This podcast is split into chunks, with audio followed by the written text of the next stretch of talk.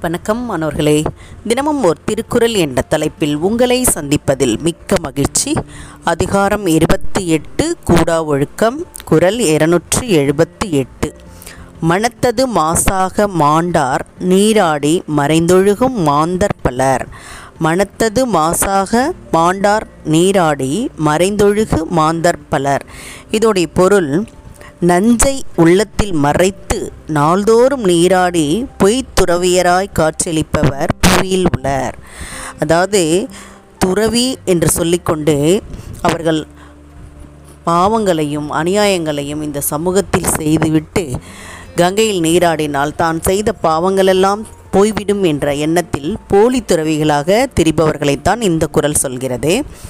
ஒரு ஆசிரமத்தில் துறவிகள் எல்லாரும் இருப்பார்கள். அப்போது நடு ராத்திரி ஒரு துறவி மட்டும் காணாமல் போய்விடுவார். ஒவ்வொரு நாளும் இப்படியே அவர் இரவு நடு நேரத்தில் காணாமல் போய்விடுவார்.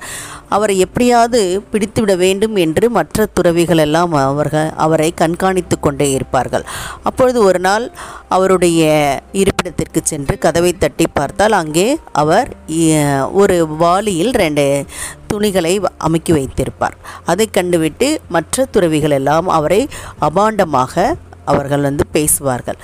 பேசிவிட்டு மறுநாள் என்ன செய்வார்கள் என்றால் அந்த துறவியை கையும் களவுமாக பிடிக்க வேண்டும் என்று இரவில் காத்திருந்து அவர் வருகை எதிர்நோக்கி காத்திருப்பார்கள். அந்த சமயத்தில் வ- வெளியே சென்று விட்டு வந்த துறவி மீண்டும் அந்த தான் வந்த பக்கமாகவே திரும்பி செல்வார். அப்பொழுது மற்ற துறவிகளெல்லாம் அவரை பின்தொடர்ந்து செல்வார்கள். அங்கே ஒரு குடிசை இருக்கும். அந்த குடிசைக்குள் சென்று அந்த துறவி மன்னித்து விடுங்கள் அம்மா. இன்றைக்கு உங்களுக்கு நான் மருந்து கொடுக்காமல் வந்து விட்டேன் அப்படின்னு சொல்லி அவர் என்ன செய்வார்னா மருந்தை வந்து கொடுப்பார்.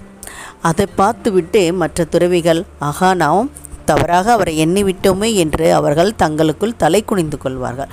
இப்படி தான் துறவி என்று சொல்லிக்கொண்டு மனதிற்குள் ஒரு அழுக்கை வைத்துக்கொண்டு திரிவதால் அவர்கள் துறவிகளாகி முட முடியாது. இதைத்தான் போலி துறவிகள் என்று சொல்கிறார்கள். அடுத்தவர்களை புண்படுத்துவது அடுத்தவர்களோடு சண்டை போடுவது இதையெல்லாம் தவிர்க்க வேண்டும் என்பதை தான் இந்த குரல் நமக்கு சொல்கிறது.